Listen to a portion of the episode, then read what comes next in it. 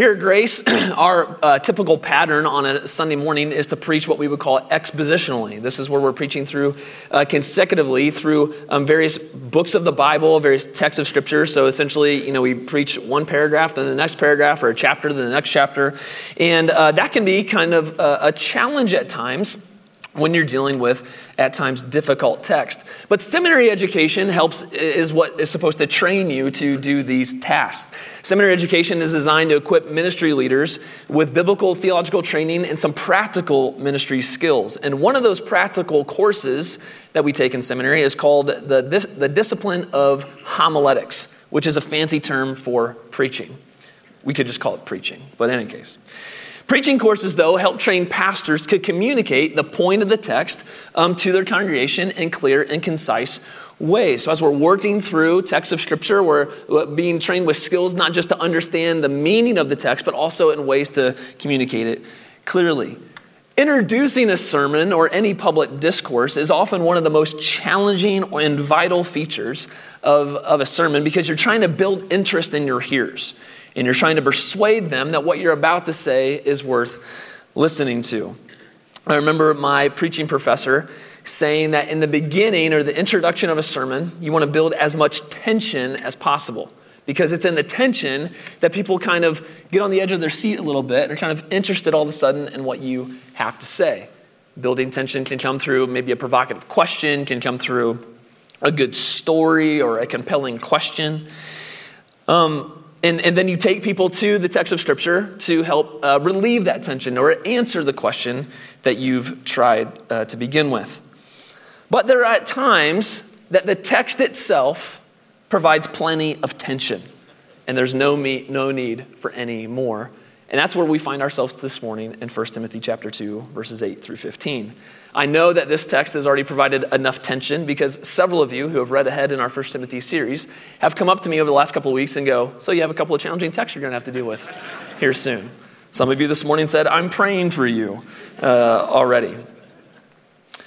it's possible, even quite likely, that 1 Timothy 2, verses 8 through 15, are some of the most discussed, debated, and even divisive paragraphs among Christians over the past half century or so and remain a hotly debated passage now.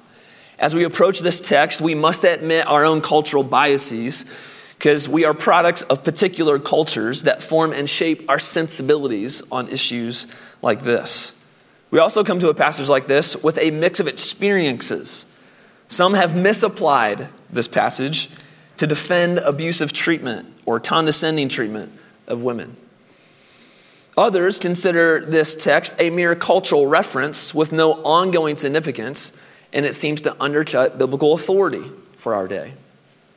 This is a significant passage for what it reveals about our understanding about the nature of Scripture and our flourishing as men and women in the context of a healthy church. Now, I believe with all my heart that the Bible is God's holy, inspired, and inerrant and authoritative word.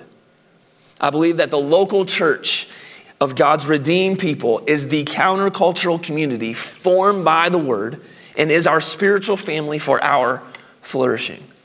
So I pray that as we hear this passage this morning, that we will receive it with joy, as sweeter than honey in our mouths and that it, we would behold it as a wondrous thing of God's law and for the health of our own church.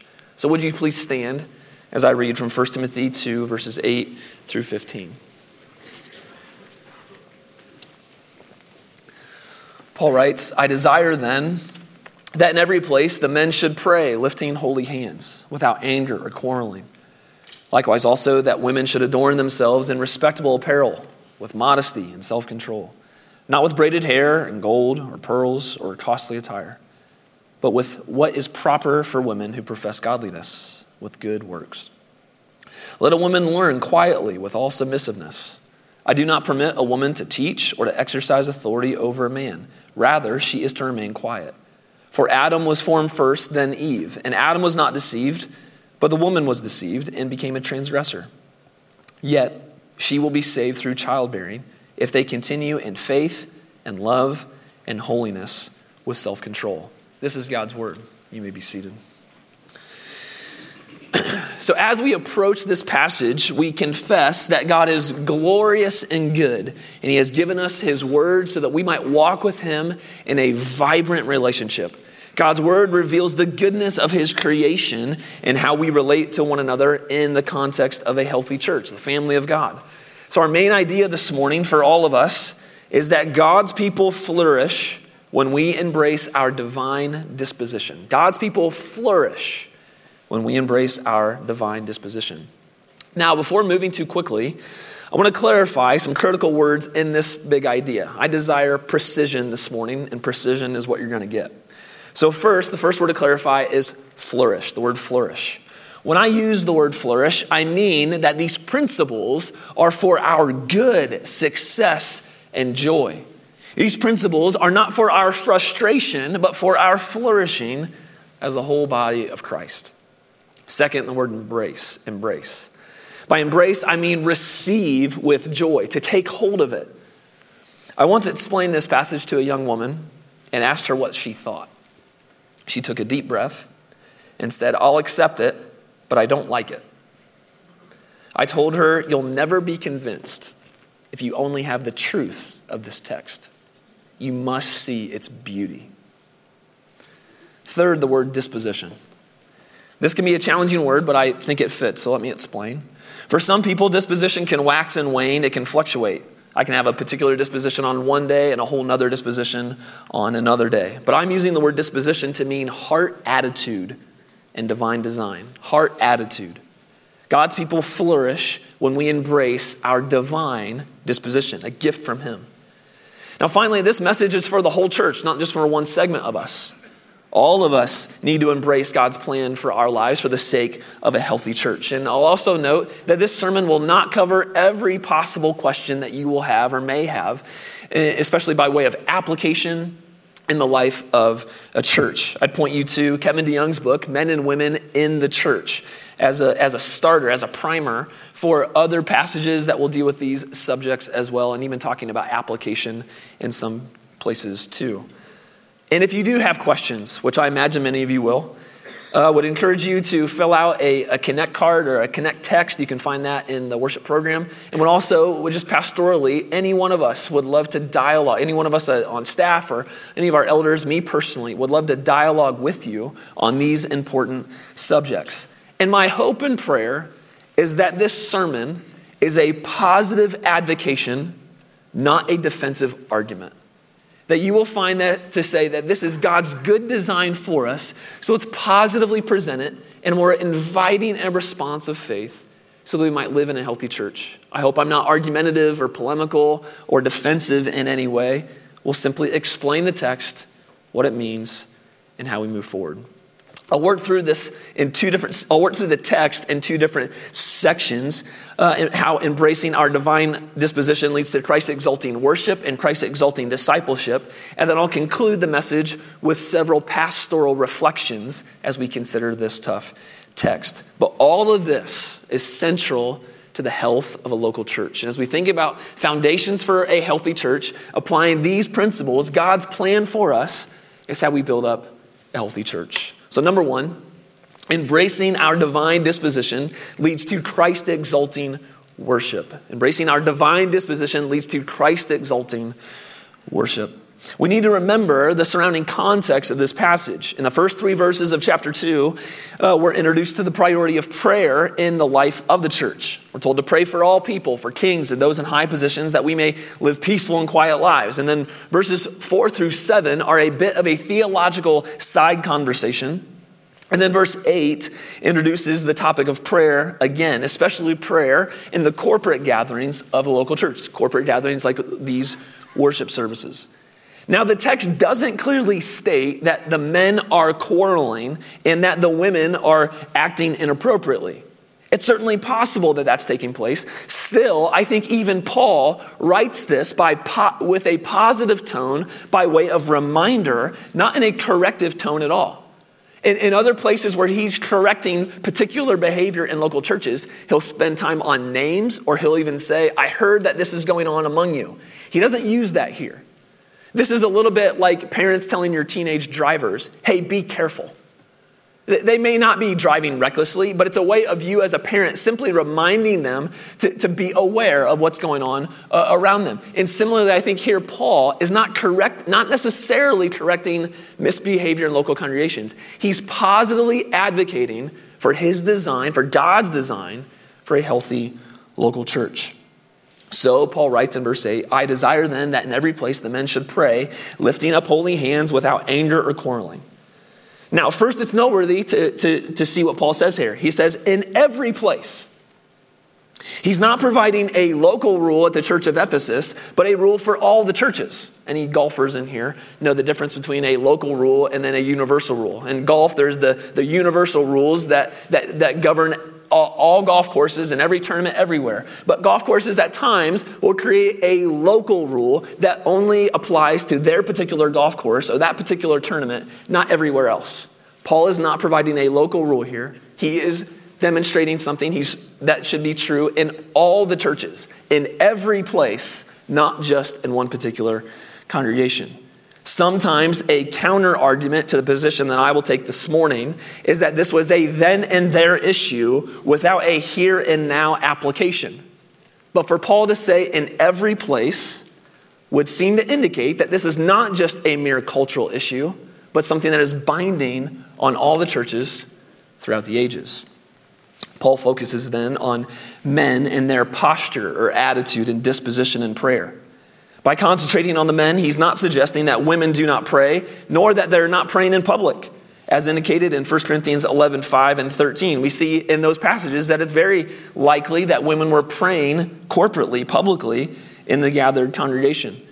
But one commentator uh, notes that Paul is identifying a particular weakness related to men's prayers and that is anger. Paul desires that the men would pray with the right posture and with the right mind. Lifting up holy hands is a typical posture of prayer. We see this throughout the Old Testament as well. When we lift up hands in worship, it's a demonstration that we're submitted to the Lord, that, that our hands are pure. We're not for, uh, full of quarrels. Paul might be using some broader gender assumptions here, but bear with him. Speaking generally, there can be a tendency for men to hot headed anger. For prayer to have a vertical connection, we must have horizontal unity as a local church. So, lifting up holy hands is a divine disposition that corrects a sinful disposition of quarrels and anger. Guys, have you ever thought to yourself, why do I get angry so easily?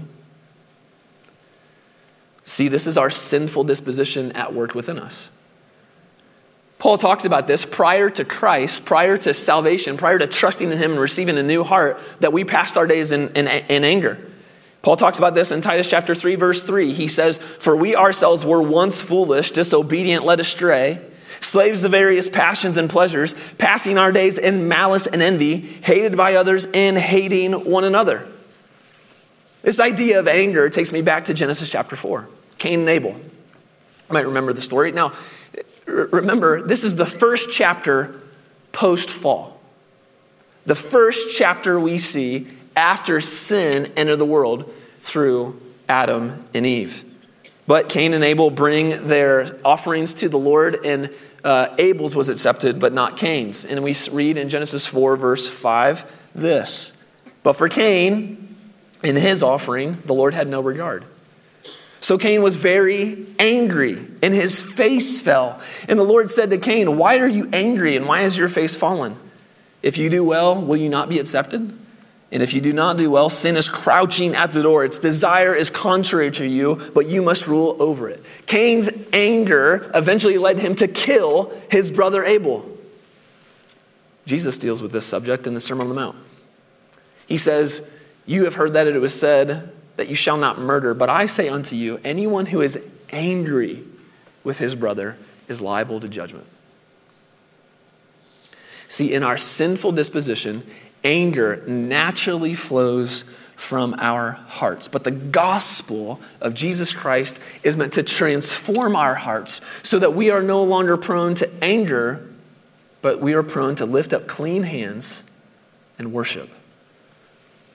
See, it's upon trust in Jesus and repentance of our sin that we're given a new heart and the Spirit dwells within us so that we no longer cave to our sinful disposition all the time, but we pursue clean and pure worship of the Lord.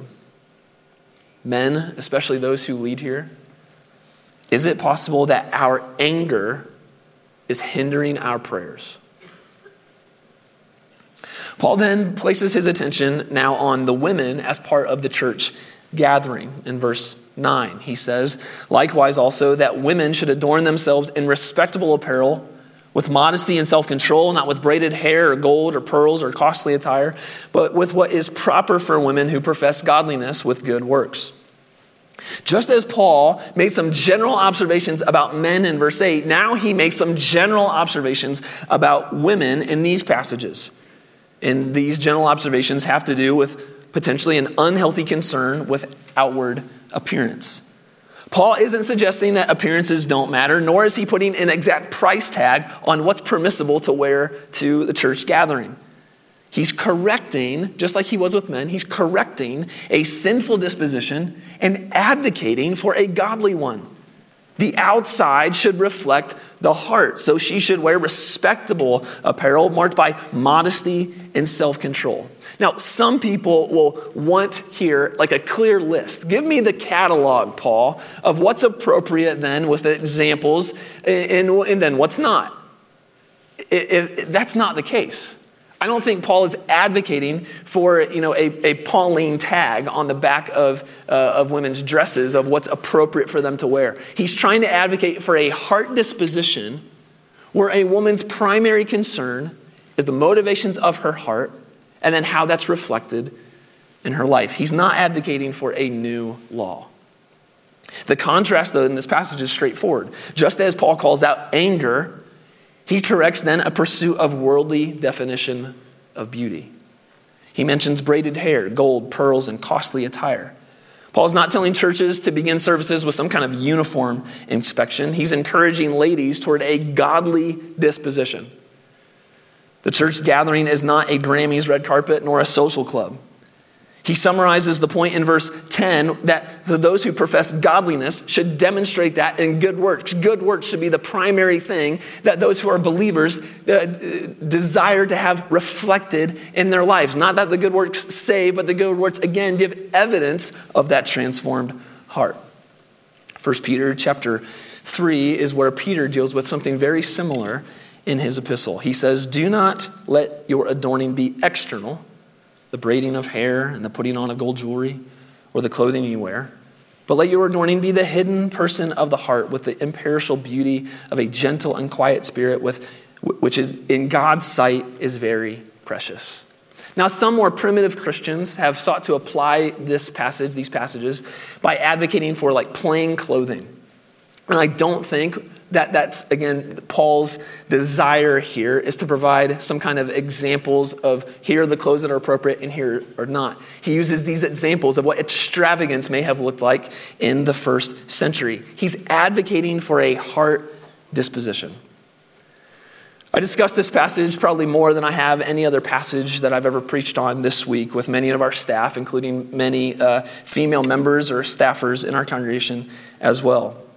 And one of our female staff members said this so well. She said that this is why it's important to have godly role models in the life of the church.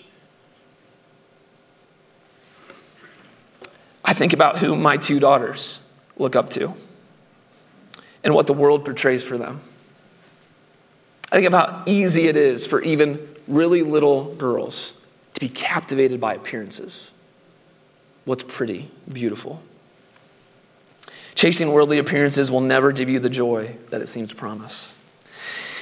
I've quoted many times the late novelist David Foster Wallace, who, in a uh, graduation speech, he talked about how everybody worships something. And he said, most things that we worship, especially that are worldly, will crush us. He said this in that speech. He said, Worship your own body, beauty, sexual allure, and you will always feel ugly.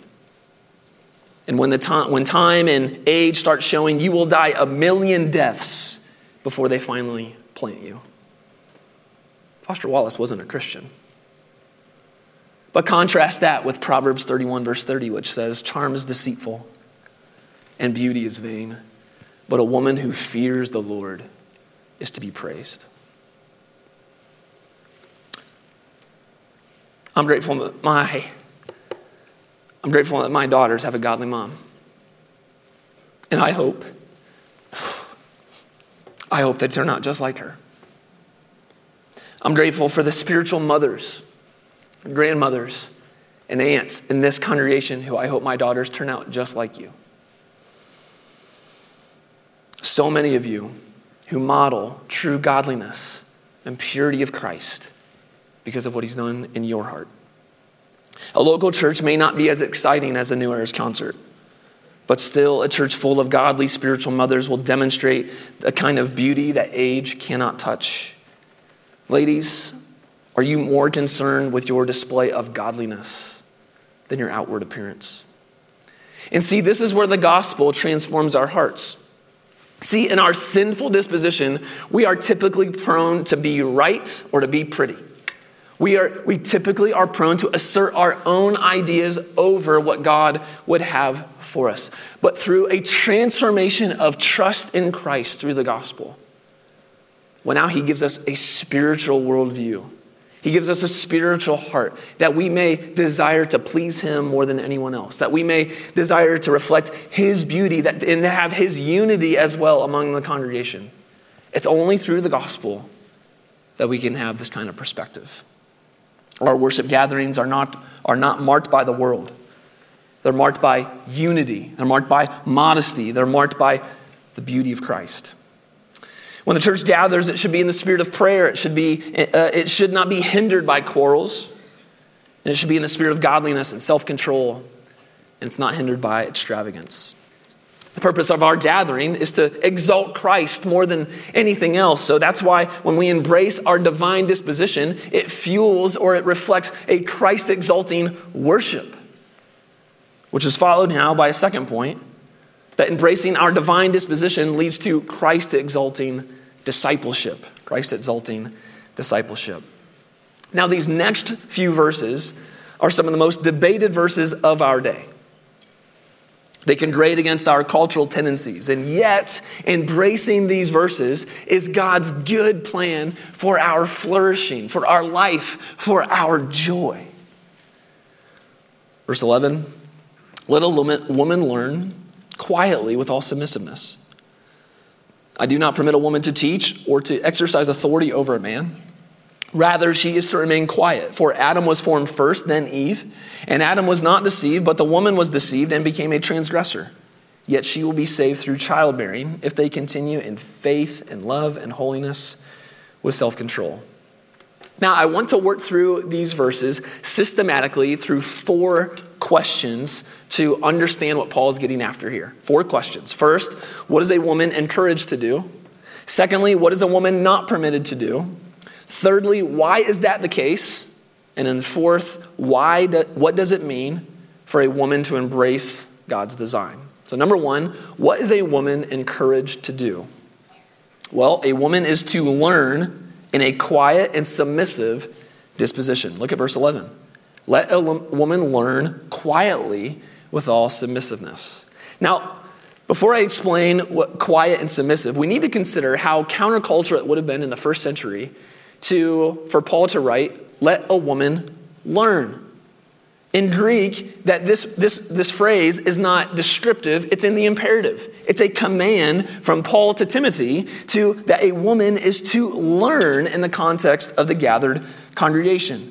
Rebecca McLaughlin, in her wonderful book called Confronting Christianity, uh, answers a question, or answers a, a question in a chapter titled, Doesn't Christianity Denigrate Women? She says that it was Christianity in the first century that was actually attractive to women. Christianity lifted women up. Early Christianity, she says, was mocked by outsiders for its appeal to women. When Paul says, let a woman learn, there is an expectation that women are co disciples devoting themselves to biblical and theological instruction in the context of the church. Paul expects Timothy to create an environment where women are learners. And along with that is a certain disposition uh, that they're supposed to learn quietly with all submissiveness. Now, it's natural for us to ask, what exactly does that mean and how, what does that exactly look like? Well, we know from other passages like 1 Corinthians 11 that this doesn't mean complete and all silence. Like a woman is not allowed to speak in the gathered congregation, nor able to pray in the gathered congregation or to contribute. That's not the case. Uh, the word for quiet in verse 11 is the same word used in verse 2, describing the whole church, that we may live peaceful and quiet or tranquil lives. A woman's disposition is meant to be peaceful and gentle. Her submissiveness is not to every man, but to the word and to the teaching of the church. Her disposition is one of respect for the word and for the elders of the church. Consider Mary in Luke chapter 10, who is simply at the feet of Jesus, hearing his teaching. The church is designed to be a setting where every member is valued as a learner, for that is what a disciple is. In fact, one Yale sociologist notes that how the majority of Christians around the world are female. He writes that around the globe, the people most likely to be Christians are women of color. A woman is to learn with a quiet and submissive disposition. Second question What is a woman not permitted to do? Well, in this passage and the implication of many others, women are prohibited from two things teaching and exercising authority over a man, which in summary is essentially a prohibition from the office and function of an elder or pastor. Verse 12 I do not permit a woman to teach or to exercise authority over a man, rather, she is to remain quiet. Now, this sentence is one of the most controversial passages in all the pastoral epistles and even the whole Bible because it limits specific roles and functions in the life of the church. And as we think about the application, many questions arise with this verse, such as whether this principle carries over into other spheres outside of the corporate gathering or worship service with both men and women churches, admittedly, will make judgment calls, will, will make decisions uh, outside of these services a little bit differently. And we must be gracious about some areas where we will make a different judgment call based on this passage. Still, though, to quote Tom Schreiner, the primary prohibition is this in the gathered congregation, a woman should not teach or exercise authority over a man. This is a summary of what is called complementarianism.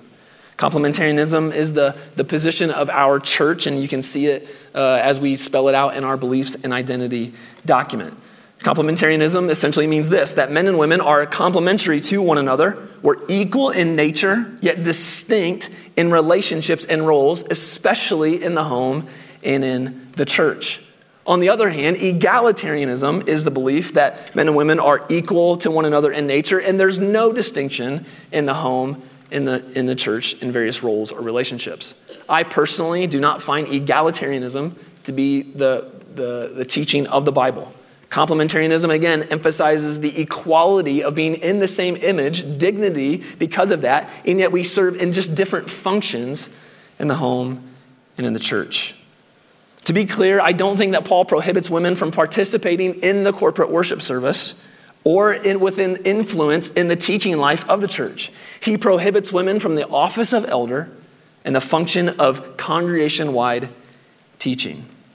Now, some complementarians will try to create, uh, uh, I think, clever um, interpretations by saying that a woman can teach or preach under the authority of the elders in the gathered congregation. That's a discussion or debate among complementarians. I don't find that to be uh, the Bible's teaching on that view, but that's a, a, a discussion for another time. So, our third question why is that the case? Why? It's almost as if Paul anticipates a follow up question. The powerful three letter word, why? I love that Paul does not respond like I sometimes do with my kids. He doesn't say, just do it. He doesn't say, get over it. He doesn't dismiss the question or move on without explanation. He roots his argument in a creation ordinance and our design as human beings before sin. Now, some from the egalitarian side would say the reason why Paul provides this prohibition is to say women in the first century were not as learned, were not, uh, did not have the education levels that men did. So, the reason that they're prohibited from the teaching and the gathered congregation is that they just didn't have the education level that men did in the first century. I have two significant issues with that position. One is, as we've just seen, she was told to learn. Timothy was commanded to let a woman learn in the context with everybody else. She, there's an expectation from this text itself that she was supposed to be a learner. The second problem I have with that position is that there's nothing in the text that says that a woman was prohibited from teaching or exercising authority because she wasn't as smart. The text, though, the text does, though, emphasize our design, our divine disposition for why this is the case. Look at verse 13.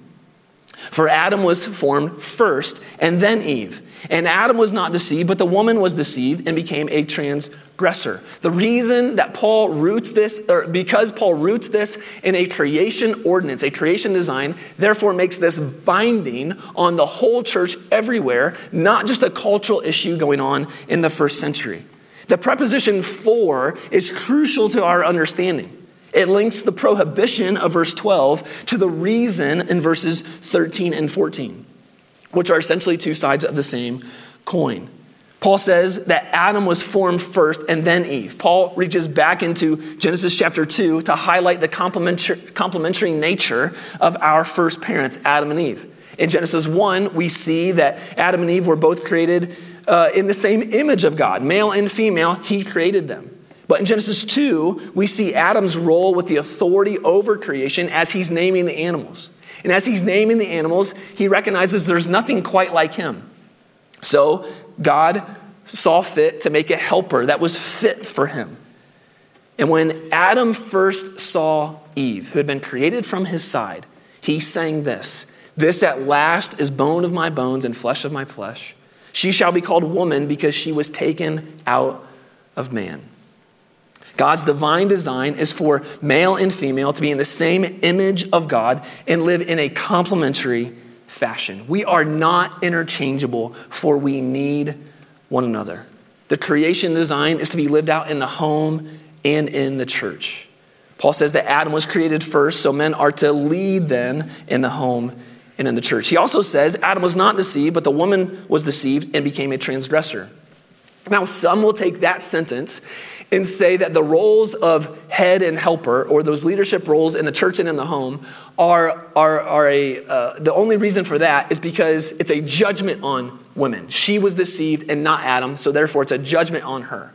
I don't think that's the case, though. Romans 5 clearly says that original sin is the result of Adam's sin, not Eve's sin. All of us are sinners, not primarily because of Eve's sin, but because of Adam's sin. He's the one who's held accountable for the sinful state that all of us are born in. I think what Paul is doing here is demonstrating this is what happens when people don't live within God's design. He's not judging Eve or judging women in this case. He's simply describing this is what happens when you live outside of the order that God has created. Women are not inferior to men. God has simply created us with different functions within the body of Christ and within the home. So we embrace these divine dispositions to fuel Christ exalting discipleship. And this is where the gospel is what gives us a new heart so that we're able to embrace these ideas. The gospel is what transforms us so we no longer seek our own way, but we seek to please the Lord. We seek after his way and receive that divine disposition. Which leads us to our fourth question what does it mean for women to embrace God's design? This passage ends with one of the most challenging verses in the whole New Testament to understand. What does Paul mean in verse 15? Yet she will be saved through childbearing if they continue in faith, love, and holiness with self control. Well, interpretations abound, and I won't deal with all the other possibilities that are here. I'll simply uh, give you the best way to, I, th- I think, the best way to think about this passage.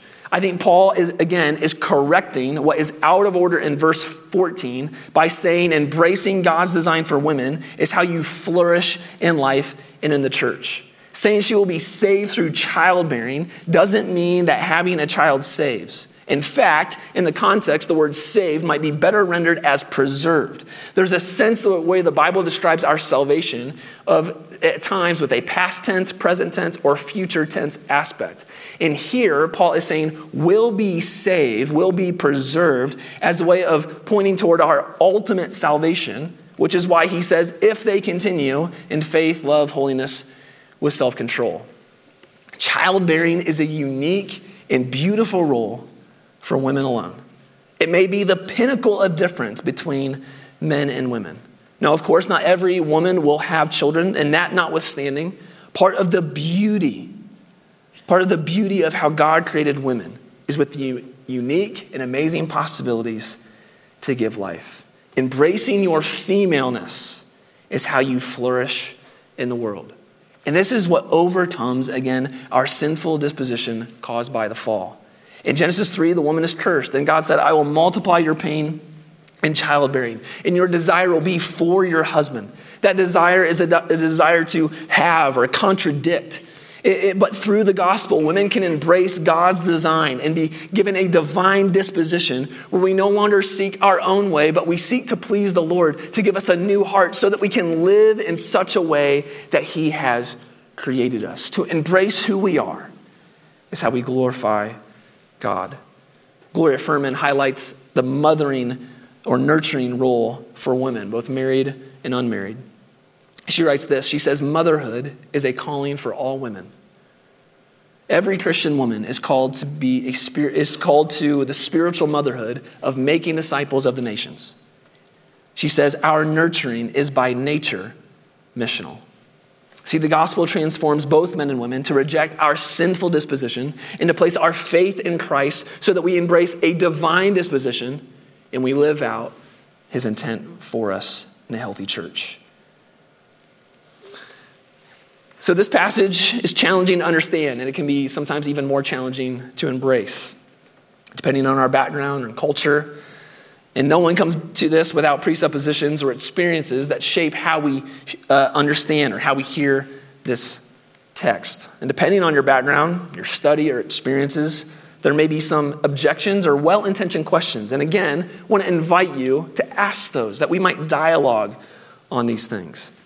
But to conclude, because this is such a divisive passage, one that divides churches and denominations, and because there might be many whatabouts or uh, applicational questions that you might have, I want to conclude with six pastoral reflections on a tough text. Six pastoral reflections on a tough text by way of affirmations and denials.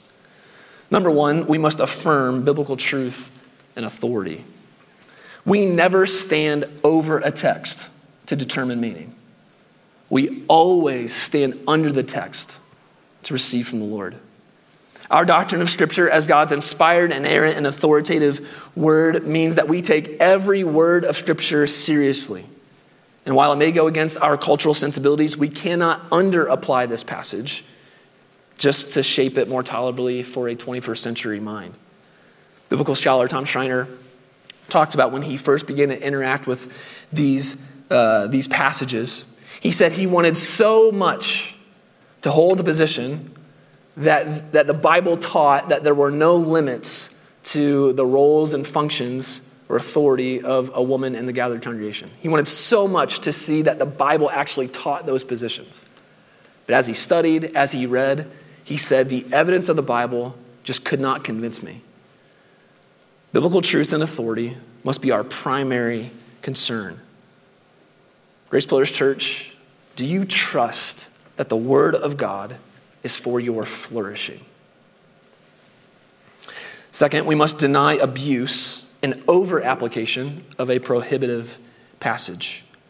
One danger is taking away from Scripture, but another danger is adding to Scripture. Schreiner says that we can lose this battle by being both too lax and too strict. We must be teachable enough to correct wrong application of these principles.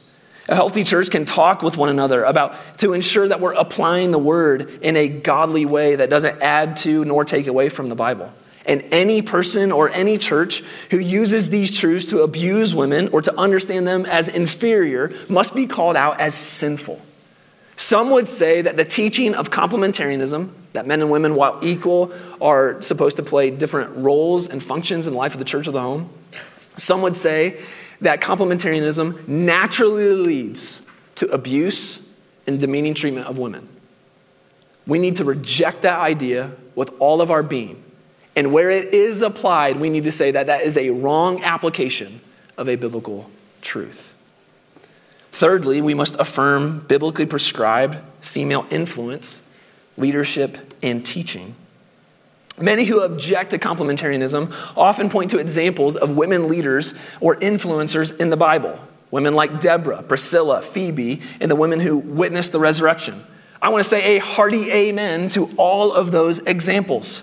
McLaughlin highlights the role of women in ministry and Jesus' value of women in the Gospels in her book, Jesus Through the Eyes of Women. We must affirm where women are involved in ministry and foster a church culture that values women teaching women and women teaching children and women influencing the life and health of a local church. We must not link authority with influence. Some may be highly influential without having an authoritative office. There are many examples throughout church history of how women have been essential in the church's health and the gospel to the nations. We are all necessary in the Great Commission. Do you view these prohibitions as limiting to female contribution to ministry? If you do, I think we're misunderstanding this as well. For there are so many places in the life of a church where we need women to contribute. Fourthly, we must deny combative speech. Real simply, these issues can elicit all kinds of responses in people. Some will get angry because of what seems like a denial of biblical authority. Some will, others will get angry because of what seems like abusive treatment toward women. But we need to be able to have conversations around these subjects without being angry with one another. We must be right but we must also be kind. One of my biggest frustrations related to these subjects is when people who I agree with theologically will speak in such a way that will distance people from the position I think the Bible's teaching because we've just been mean on these issues. We need to deny combative speech. Five, we must affirm God's, we must affirm the goodness and beauty of God's design for gender. Part of what makes this such a charged issue is how God's design for gender is marginalized in our culture. Friends, let me say clearly to you, like I say to my children men, it is God's good plan that He created you as a man. It is God's good gift to you and something to, to, to embrace. So be the best biblical man you can be. See the servant leadership of Christ and follow Him. Women, it is God's good plan that He created you as a woman. It is God's good gift and something to embrace. Be the best biblical woman you can be. Be strong and be kind. Don't let anyone rob you from the joys of being a woman. In a world that marginalizes marriage and mothering, don't see those as expensive inconveniences, but embrace God's design for you. Finally, we must deny unbiblical cultural norms and expectations. Sometimes our challenge with these principles is that the world shapes our understanding more than the Bible. Traditional cultures may highlight role distinction that isn't always bad, but isn't always good, and has admittedly led to mistreatment of women. Progressive cultures, on the other hand, will emphasize the equality of women, but sometimes in such a way that uh, blurs gender distinctions that are not biblical. Does the Bible shape our understanding more than the culture. Friends, as we conclude, we need to remember that God's people flourish when we embrace our divine disposition. And can I just, for a moment, last thing, talk about the goodness of the gospel? See, in the goodness of the gospel, God rewires our hearts so that we no longer seek our own way, but we seek the way of the one who created us. And the fact that Jesus would go to the cross, die for our sins, and take the punishment that we deserve, we no longer have to live for ourselves, but we live for the one who purchased us. Will we embrace that divine disposition that's a gift from Him so that we might honor Him, glorify Him, and live in a healthy church together as God's redeemed people? Let's pray. Heavenly Father, thanks so much for your word. Thanks that you give it to us that we might know you, love you, and honor you. Thanks that we might flourish in this world and for all of eternity because of what you've done to purchase us back. God, I pray for us as a healthy church that we would apply these principles in such a way that would honor you, would dignify our brothers and sisters, and that it would lead to our flourishing. God, give us wisdom as we walk in the midst of these things today. Help us be patient, to be kind, to be persuasive and winsome, convictional on the right things too. We offer all of this to you.